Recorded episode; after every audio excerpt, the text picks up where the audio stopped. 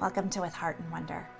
This is a place for us to explore heart centered living and to celebrate what it means to live with wonder, with awe and appreciation for the possibilities that are within us and around us.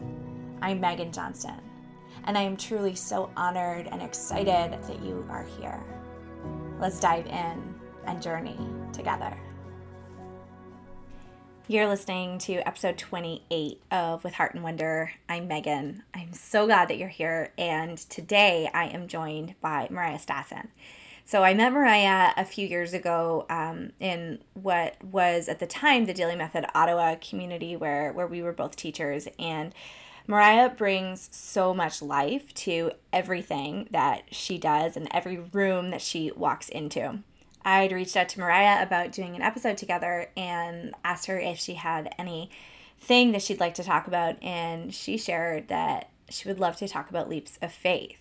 So I am really excited for this episode. Mariah shares her story with taking a big move during the period of COVID and, and what led up to this decision and, and what transpired. We talk all about manifesting, we talk about positive intentions, we talk about listening to our hearts, and we talk about mindfulness. Mariah, I am so excited to have you here all the way from Halifax today, the eastern part of Canada. Can you tell everyone just a little bit about you so they can get to know you? Of course. Well, first of all, thank you so much for having me. It's fun to reconnect, especially after I've moved. And uh, nowadays, especially with everything being online, it's just great to have any opportunity to, you know, connect with people from. I feel you. Yeah, exactly. So it's great and super fun. So, yeah, I'm Mariah, like you said, and I grew up, spent my whole life in Ottawa and I was a teacher there for about six years. And then, super recently, just about two months ago, I moved all the way to Halifax in the middle of the pandemic, drove by myself here um, to be with my boyfriend who works for the Air Force. And it was the biggest, craziest thing I've ever done, but also completely worth it. Oh, I am really excited. And we're going to chat today a little bit about leap of faith. And um, we we kind of like set up this interview kind of last minute. Mariah and I know each other from back in the day. Um, we both taught at a barre studio together for a little while, and she's just incredible. And I love following you on social media and, and everything. You actually make me want to be a kindergarten teacher, is what you really do, because she has this incredible Instagram account that is um, just like so fun and colorful and like filled with like incredible ideas. Um, and so i know that it was like a really big deal for you to like pick up and move across the country. Um you had built like we're starting to build your career in ottawa and not just in the school but i know you were doing some work like with the school board and some of the educational conferences as well.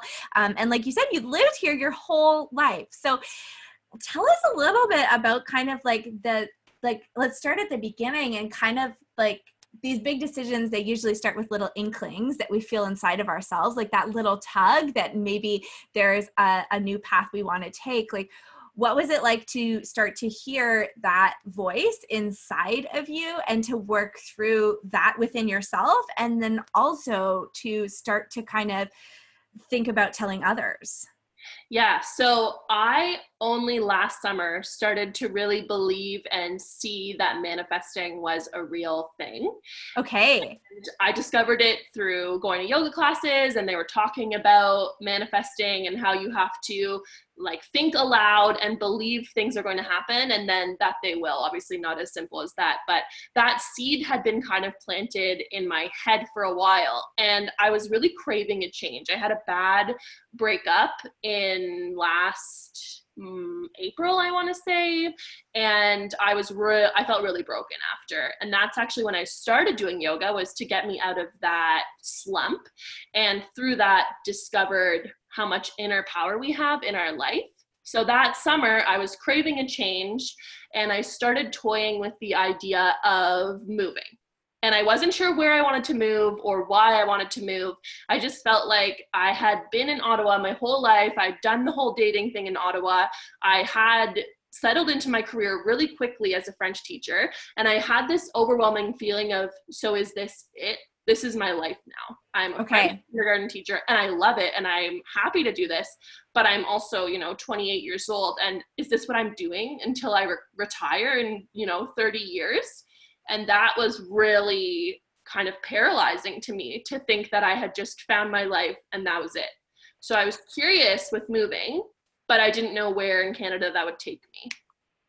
I think that's so interesting because I that like time that you talk about is I know the like midlife crisis gets a lot of attention, but I think and from talking with kind of friends and and and like other people in my life like that time where you are kind of starting to like settle in and start to like lay your roots down and you know when you get a permanent position at at the company or the workplace that you've been hoping for or when you you know buy your house and settle down with your partner like i think there's also kind of this like little i don't know if i want to call it a crisis but like a moment of awakening of, of exactly what you described where people are like oh so this is my life now. Like there's been so much movement maybe before that in our teenage years and then especially like as we go through if we go to university or college um, and then like moving through jobs and moving houses and i mean like a lot of people live a lot of different places in their 20s and and then you know as we it kind of progresses and we start to lay down roots like it's it's kind of like sometimes and i know we've had guests talk about this before on the podcast and in my life too it's like we were moving so fast and then when we are like we slow down like we have to look at what's there and sometimes we want to change. Yeah so i i feel like one of the main things was my entire childhood growing up i, I wanted to be an adult I just wanted to get to the phase of my life where I had a job and I had a house and I could decorate it and I fell in love and I had my own family. And I was waiting for that my entire life. And then I became an adult. First of all, it's not all it's cracked up to be. I do love it more than being a kid, I think. I just thrive with that sort of like organizational and control of my life. But I realized that I had worked so hard to get to this place, and then maybe that wasn't the place that I thought it was going to be. Yeah. And it was hard to say that out loud because so many people in teaching try for years and years and years to get that coveted permanent position. And luckily, because I am a French teacher and just how my career fell into place, I did settle in really quickly. And so it felt like I was, you know, taking advantage of this quote unquote luck by throwing it away, still in air quotes, to move on to something else. And it just, it's not done, is what a lot of people told me. You don't leave your permanent contract, it's not done. But yeah. something inside me was saying, maybe because I just felt like I could get a job somewhere else or I was willing to work in so many other different fields that that wasn't a good enough reason to stay. Yeah. Yeah. And what did when you talked about kind of starting your your journey with manifesting and what did that look like for you? So I started by writing out goals and posting them above my desk. And sometimes they were really small things that felt big to me, like you will buy yourself a new computer when that just felt like such a frivolous expense that was so large that I didn't want to do it. But looking I'm at, in that right now, actually. right? It's like you don't want to spend over a thousand dollars on a computer, but then every day your computer is falling apart. So I had to put it up there and every single day remind myself that it's a crucial tool and that I I need it and that I will be more successful in all of these things and that it's I'm it's okay to spend money on myself, you know? So that was one simple thing. I had other like travel goals up there and I also had what I call the big scary goals that no one likes to talk about and I just put them up because who visits my office other than me? No one. So I wrote that I wanted to fall in love and I wrote that I wanted to move. And I wasn't sure what that meant, but basically what happened was anytime I traveled somewhere, I, I started looking for apartments. I looked at jobs there. So started with Toronto. I went to visit my cousin there, and after I had so much fun touring the city and doing all these things, I was like, I'm gonna move to Toronto. And I started looking it up, and then quickly realized I was not a Toronto girl. And I went to Calgary, and I loved the mountains. I loved my time there. And while I was still there, staying at my friend's apartment, I'm googling jobs, I'm googling apartments, And again, all the while, I have my main crew in Ottawa saying, it's not done. You don't leave a permanent contract. That's not smart. It's not reasonable. You have a house here. What's the plan? And I was like, I don't know what the plan is. The plan is move. so then I had this safe this safety plan where I was going to fake move to Nova Scotia this summer. So I have a friend here who's been helping me a lot with my business. And so my plan was I will fake move to Nova Scotia for this current summer and I will rent an Airbnb and I'll drive down with my dog and I'll have a great summer of self exploration and yoga on the beach and working on my business.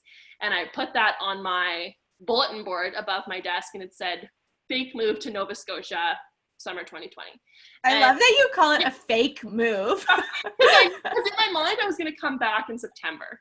So okay it was like test it out move see how it goes so that was on there and i just looked at them every day and slowly you know i bought the computer i glued it in my little journal of things that have happened and uh, we, we are moving on through life and then you know christmas comes and i had christmas with my family and they all left around 5 p.m and i was sitting at my Barrhaven house alone and I was getting a little lonely and I was like, cool. So I'm by myself. I'm almost 29. I have this beautiful house that I do love and that I'm fortunate to own. And I have a great job and I love my family and I have a dog and I have all these things. But that big scary thing staring at me every day above my desk is to fall in love. And I don't know. I don't know if that's going to happen here, is how I felt. I've been, I mean, I've been using all the dating apps before dating apps were even a thing, is how I feel about it and I was getting a bit tired of it. And, anyways, I decide to pull up an app that day. I'm swiping through for a bit, and it says, You have no more matches. No one is in the area that matches you. And I was sitting there and I was like, of course, like this is ridiculous. There's no one out there for me. Is that a common thing? I've never been on a dating app because Eric and I have been together for um I don't know, like 8 years now. And so like they weren't as big of a thing. Like is that like common that you just like swipe through and and end up with like no one left or is that just like who knows? So I think it de- it depends on your criteria. So I had pretty I guess strict criteria. Okay. Like distance from me and well, height's my main one because I'm very tall. So height and all these like wants kids, you can set all the criteria and it will filter people.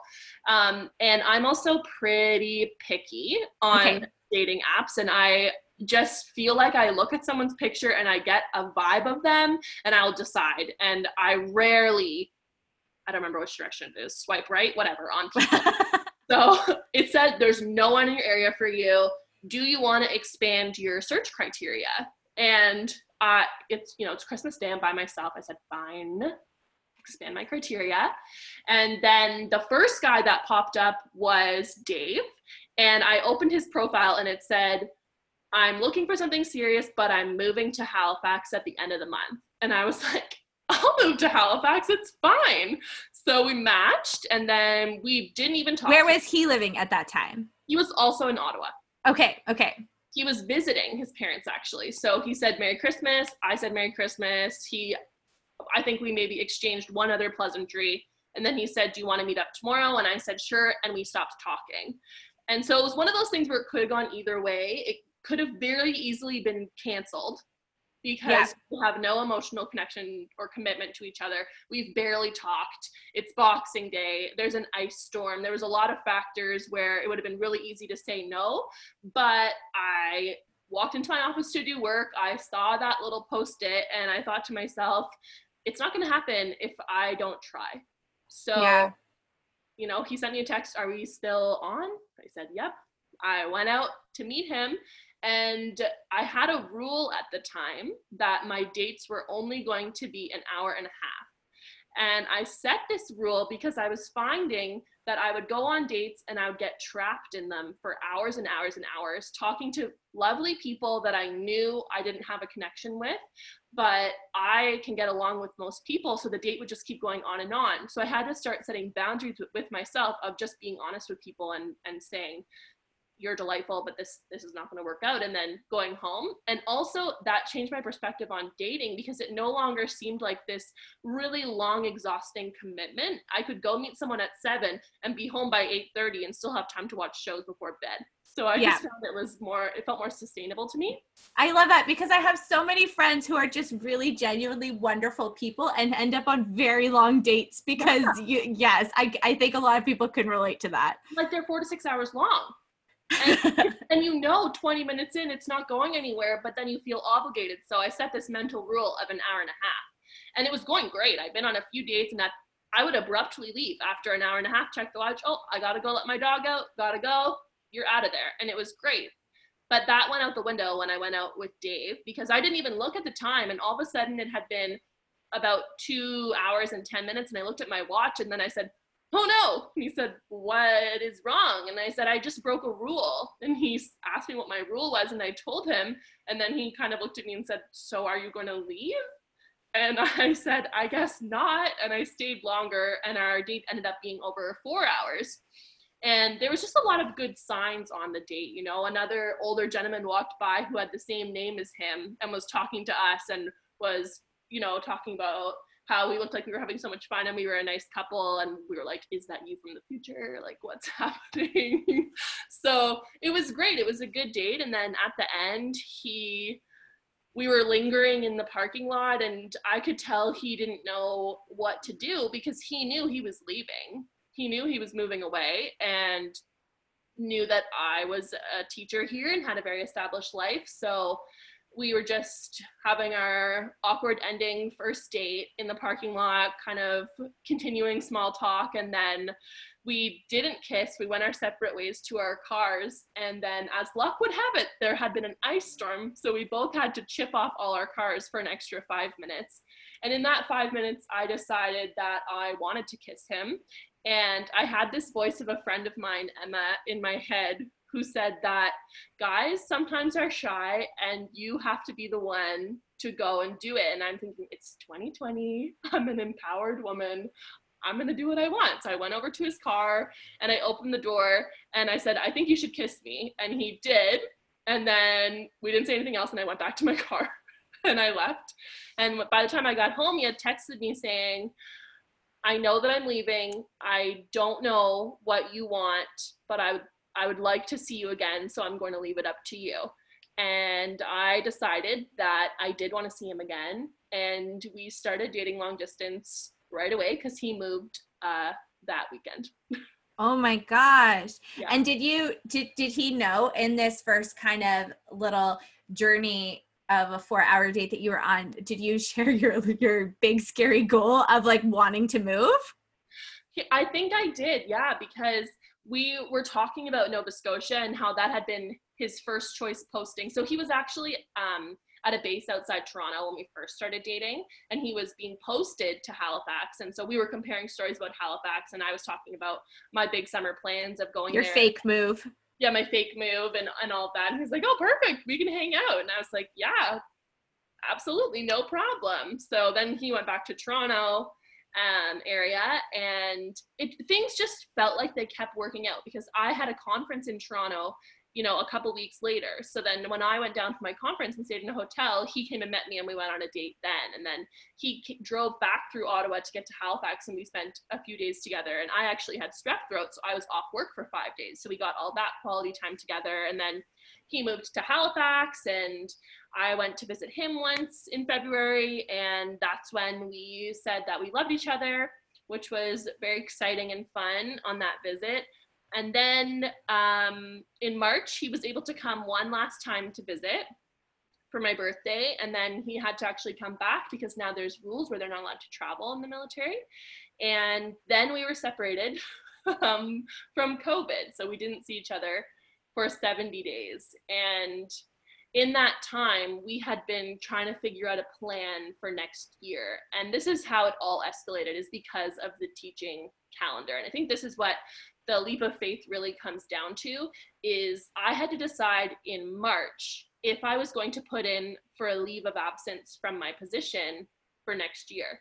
And March is early. There's a lot of time left in the school year, but that's how much time they need at human resources to figure everything out and to get everything organized. So only dating for a few months, we had to decide if I was going to put in for that leave because I couldn't rescind it after putting it in. So it was a big decision. Um, but everyone else was panicking about it way more than me because to me, the bigger decision was to not move. The bigger decision was to choose to be apart for a whole other year to me that felt way crazier than taking a one year leave of absence that I could return to the next year if I wanted to, and going and trying to live in Halifax, which is somewhere I had already wanted to live with in the first place. I really like how you kind of like flipped that situation on its head and like thinking like thinking about the decision to stay being the bigger decision because like in in so many cases in our life like whatever it is whether it is like leaving a job or like like you know we get caught on like all of the like the risks of what it means to take that leap of faith but then the risks of like not taking the leap of faith. And and i think that's like i think most people when they take leaps of faith like even when i uh, left my job to pursue this this new kind of career trajectory that that I have been on for the last few years like the it was the same thing like it was like it was like I it seems like it would be a bigger risk to stay than it would be to yeah, leave. That's yeah. how I felt because it felt like I wasn't believing in us by not moving because the risk really is only that it's not going to work out. But that didn't even feel like a possibility. So if I had decided to stay, then to me that meant that I didn't think it was going to work out and I did think it was going to work out. So it didn't make any sense for me to stay and continue to be apart and do long distance for a whole other year and just continue on with my life that I'd already been kind of hungry for that change from. And the whole time potentially like because that was where your heart was being pulled like if you'd stayed potentially there would have been that constant like nagging of like did i make the right choice exactly and i have never once had that feeling since moving. A lot of other people have had that feeling for me so maybe they've taken the burden from me but i have never once since moving felt that way about it and i think that it's a lot of mindset because there's there's a lot of things that i could have taken as universal signs to not do it but there was also an equal amount of signs that were universal telling me that I should do it. So I think that your heart is always going to read into the signs that validate what you're feeling. A lot of people would have said, like, there's a pandemic. You're not supposed to be together. Literally, the pandemic is keeping you apart. Whereas I saw it as we're doing virtual learning for the last month of school. So I actually get to move a month early and still continue with my job here. Yeah, yeah. I uh it's like it's like you know when people talk about like flipping a coin and like seeing how you want it to land and it's not about how it lands but how you even like feel about how it lands um and i i think like that is I use signs a lot in my own life and and in my business. Um, and sometimes it's like it's like actually like saying like if I see this, that's like a sign for this, and just trusting the universe. And then other times it's using things like tarot cards or different things and like seeing what I what I kind of pick up in it. Um, but it is it's totally just like a me. It's another way of communicating with ourselves, I think. And so I yeah, it's like I love that you said it. It's just kind of that like you could it could go either way and and because it went this way like it was an indication of of what your like subconscious and like the deepest parts of you really did want and really did believe. Yeah and other signs that could have gone either way where I had to sell my house in the one month in the entire Ottawa real estate history market in the past few years that no one was buying houses. So I was it was only 9 days on the market, felt like the longest 9 days of my life and we had one offer come in and it wasn't what we expected it to be, but I didn't even care because we had that. I just needed one offer and we got it. And it was in the nick of time to accept the offer at our new house because it was conditional on me selling. And so everything just to me worked out that way. I sold it with more than enough to get the new house in the nick of time and worrying about what I missed out on or what I didn't get just felt so insignificant compared to the happiness that I was gaining from the resolution of the selling of the house and being able to push forward with the move. Yeah, yeah. And so what has it been like? Um I know you've mentioned kind of when it comes to your own career, uh, like other people having having a lot of kind of trepidation on your behalf and and like yes the ontario teaching market is like notorious for like how how long it can take to get a permanent position um, in canada especially. Um, and i uh, so i can see that being like a, a big deal and and moving and like not really knowing what your new kind of teaching life looks like and and everything like that. Like how is that kind of felt and unfolded for you? That was that was maybe one of the hardest things to move from was my position here not because it was permanent but because i did really love my position. I love the ontario kindergarten program. I think it's so strong and i know that the nova scotia program is not at all similar.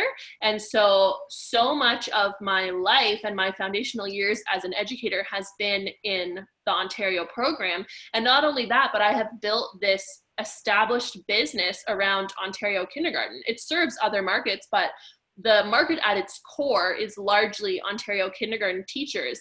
And I felt this worry about if I leave my position and I go teach something else, will I still be positioned as an expert in the field? Will I still have my finger on the pulse of what's going on? And will I still be passionate and motivated in my job if it's not this one thing that I've always loved? So it did feel like a big risk to to move in that way, but I also felt like again for me finding love and being in a family is always going to be worth the risk, I guess. So I just had to do it. And when I came here, it was, I didn't have a job lined up. I didn't know what was going to happen. I didn't even know when job positions were going to be opening up. So getting a mortgage was an interesting situation. Oh my gosh, I can only imagine. because they were like, you don't have a job, we can't give you a mortgage. So luckily, Dave took his leap of faith and put his name on the mortgage with me and i you know paid the down payment but i could not have gotten the mortgage without him because i didn't have a job here. So for him that was his big leap of faith. Sign your name to this house of a girl that you've been dating for it was like four or five months at the time. And that is scary for a lot of people too who have never bought a home before or never had that much debt on their name but he did that and i was able to then move here and eventually they opened up the job list and i ended up interviewing for the french board here and interviewing completely in French, which was super nerve wracking because I am French second language. So to be interviewing for a francophone board was just a whole other ball game but anyways so they did give me a job here and it's completely different than anything i've ever taught before. And at first i was really overwhelmed because i didn't know how i didn't know how or if i could separate my online presence and my online business from my day-to-day teaching because previously they had been so interwoven. But now can you tell people a little bit about what you do online yeah, for sure. So on it started it started with an Instagram. So I have an Instagram account that I actually just changed the name to because it resonated a lot more strongly with me. I love the new name. Oh, thank you. So now it's called A Playful Purpose.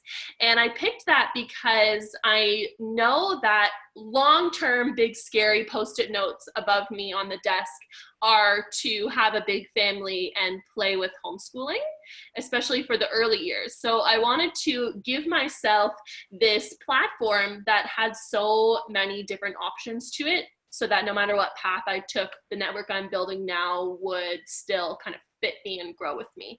So I switched the name, and now uh, it's great. I just love it. I feel really free to be myself on there. I share lots of early years learning ideas, and I sell resources for French and English teachers. A lot of mindfulness stuff, a lot of outdoor education stuff, and just recently a sensory membership because sensory is my kind of biggest passion in the classroom. And that was the hardest thing for me to leave when i knew i wasn't going to be in kindergarten anymore was i didn't know how i would still be fulfilled creatively because creating that content in those sensory bins was so fulfilling to me. So i just kind of decided one day to try out a membership. And i didn't know if anyone would sign up. I had a, a goal of 30 people and now i have over 100 people. And it's it's honestly everyone just believing in me and taking leaps of faith in me. I feel like this has been such a narrative in my life lately because you know we all have maybe not we all a lot of us have imposter syndrome yes. where we think, you know, who am I? And I'm like, who am I to make a sensory membership where every month I'm going to sit and record videos talking about why we should do sensory play and how to do it and give ideas and charge people and i had that that fear no one's going to want this you're spending so much time developing this platform that no one's asking for but then the people were asking for it and they did want it and they did believe in me and that launch was the wildest 24 hours of my life. And there was so much validation built in that when you feel something in your heart is lighting you up and is calling you and you want to do it and you know that you're going to do it well and that you're not going to burn out and it's really speaking to you that going for it people are going to receive that really well and they're going to believe in you and they're going to pick up what you're putting down. So that's how i felt about the membership was just I took a leap of faith by putting myself out there.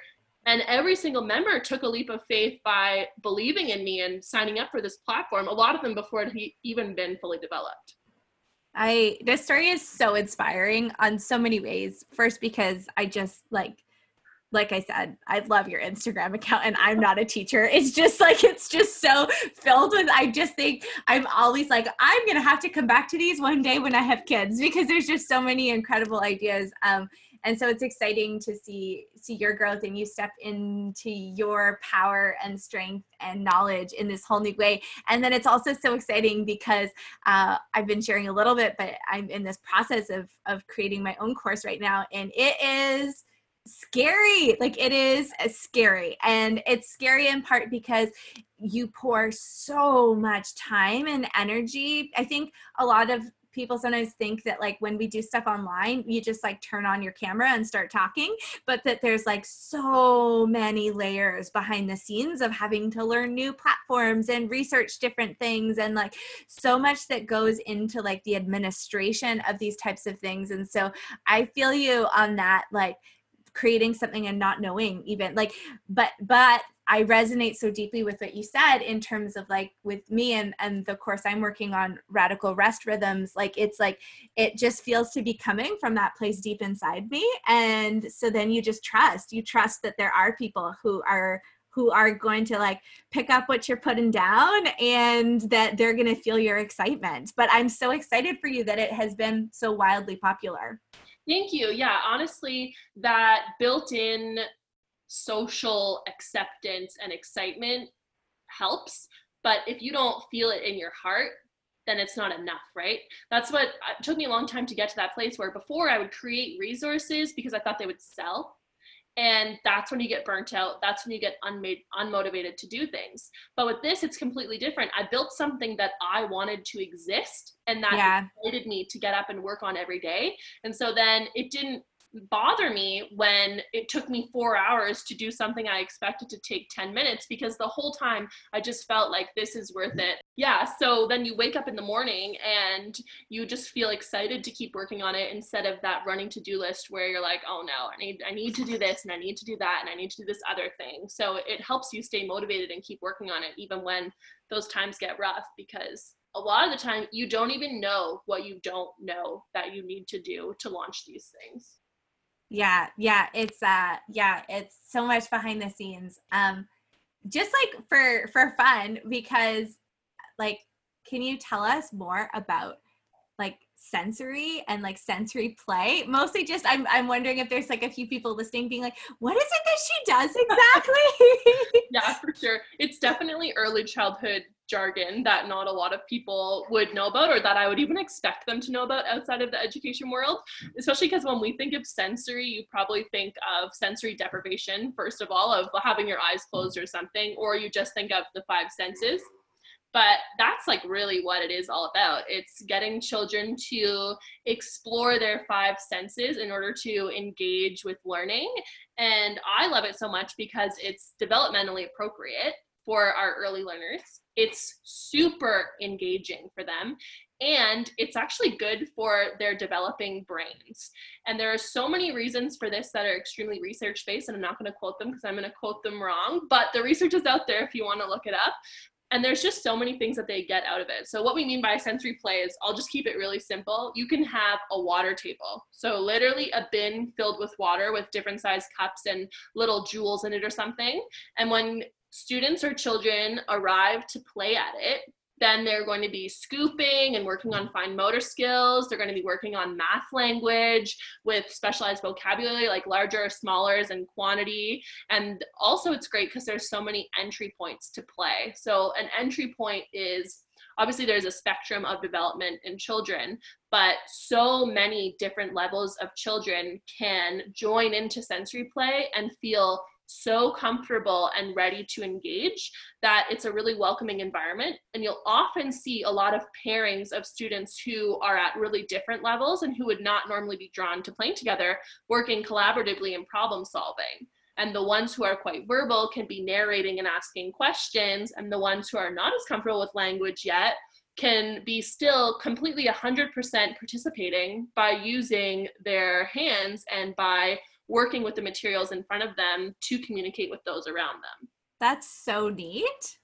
It's great and it's also inherently so calming. I find it pairs beautifully with mindfulness because there is just something with using our hands and that tactile kind of element that is really calming for us. And it, it makes sense when you think about what, I don't know, I did this back in the day when I'd go shopping. When you touch everything in the store, and you just walk around and even when you're like washing your hair the feeling of touching your hair is really relaxing and washing the dishes or something anything that you're using your hands for and exploring those senses is really quite calming. So in the classroom this is exactly what you want. You just want to have as many opportunities for calm as possible. So when you have children engaged in sensory it just relieves so much of that hyped up energy in the room and it's a lot more of a pleasant environment for everyone to be in. That's so cool.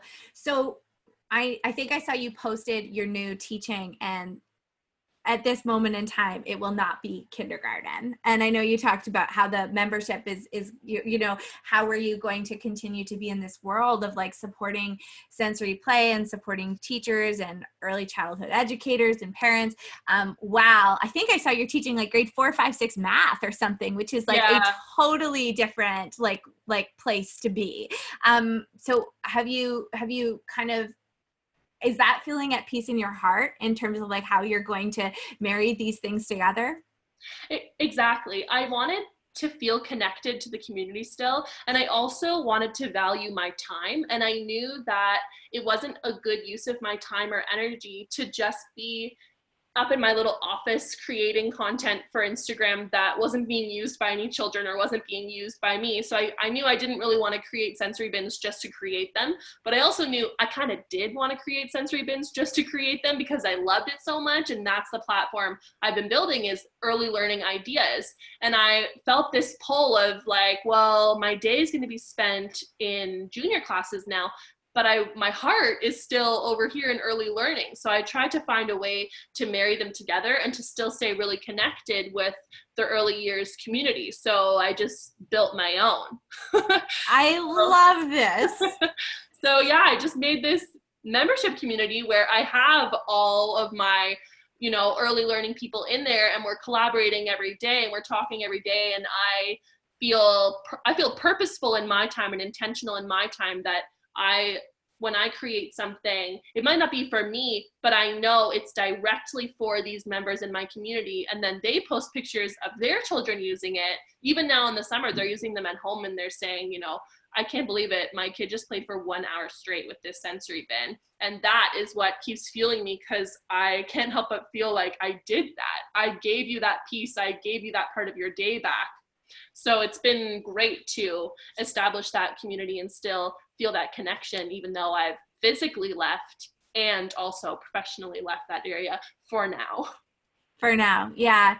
Yeah. I am. Um, I, this story is like is so beautiful because I think it really just like speaks to what happens when we like open ourselves up to like to like the intuition that's inside of us and the little tugs that we're feeling. And and when we're in that place then the creativity does flow you know? Like you are able to create a new membership and and it and the excitement is felt by others. And um and so I I think it's just really inspiring in that way.